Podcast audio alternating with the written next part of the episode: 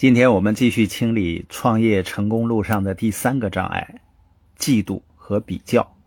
我们每个人基本上从小都是在比较中长大的，父母会说别人的孩子如何如何，所以慢慢的我们就会形成什么呢？我们自己好不好？最重要的还不是我们自己的表现，而是别人的表现。如果别人表现的足够好，我们就会感觉好像自己不够好了。所以，有的时候人们经常议论或者说别人，并不仅仅是因为那些人做的不够好，也许是因为做的太好了。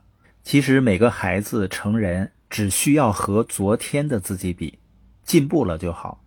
拿自己跟别人比较毫无意义的，尤其是你在建团队的过程中，甚至会危害自己的生意，因为你跟那些做事情少的人比较。你可能会有一种不正确的骄傲和优越感。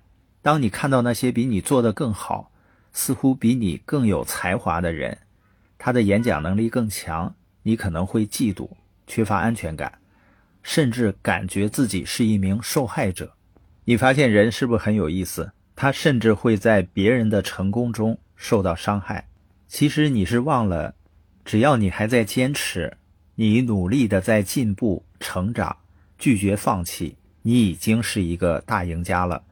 尤其是跟那些已经放弃的人相比，当别人成功时，要记着替他们高兴，因为他们的成功鼓舞了整个团队，传递了能量。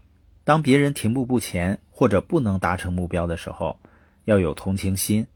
我们要知道，我们将来也有可能遇到同样的情况，你将会得到别人梦寐以求的成功和力量。也将会经历别人没有经历过的挫败。当你专注于改善自我、鼓励别人、庆祝每一个小小的进步时，你和你的团队都会过得很快乐。因为每个人都是带着优点和缺点进入生意的。创业不是一场跟别人的较量，而是跟自己的较量。我们必须发挥自身的优点，走自己的路。有些人可能也像我一样啊，初期的时候发展非常缓慢。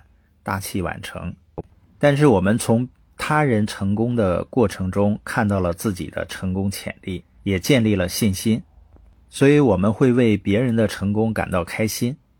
另外还要特别小心的是，不要拿自己的太太或丈夫跟别人比较。每个婚姻里都有着不同的优缺点组合，有着不同程度的参与。我经常听到一些夫妻说啊，自己的另一半应该更像谁谁谁，或者。像谁那样做事情就更好了，这无论对于他们的生意还是婚姻都是一个大错误。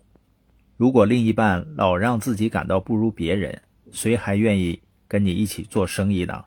你们要相互鼓励，感激对方给予的帮助，然后提升自己。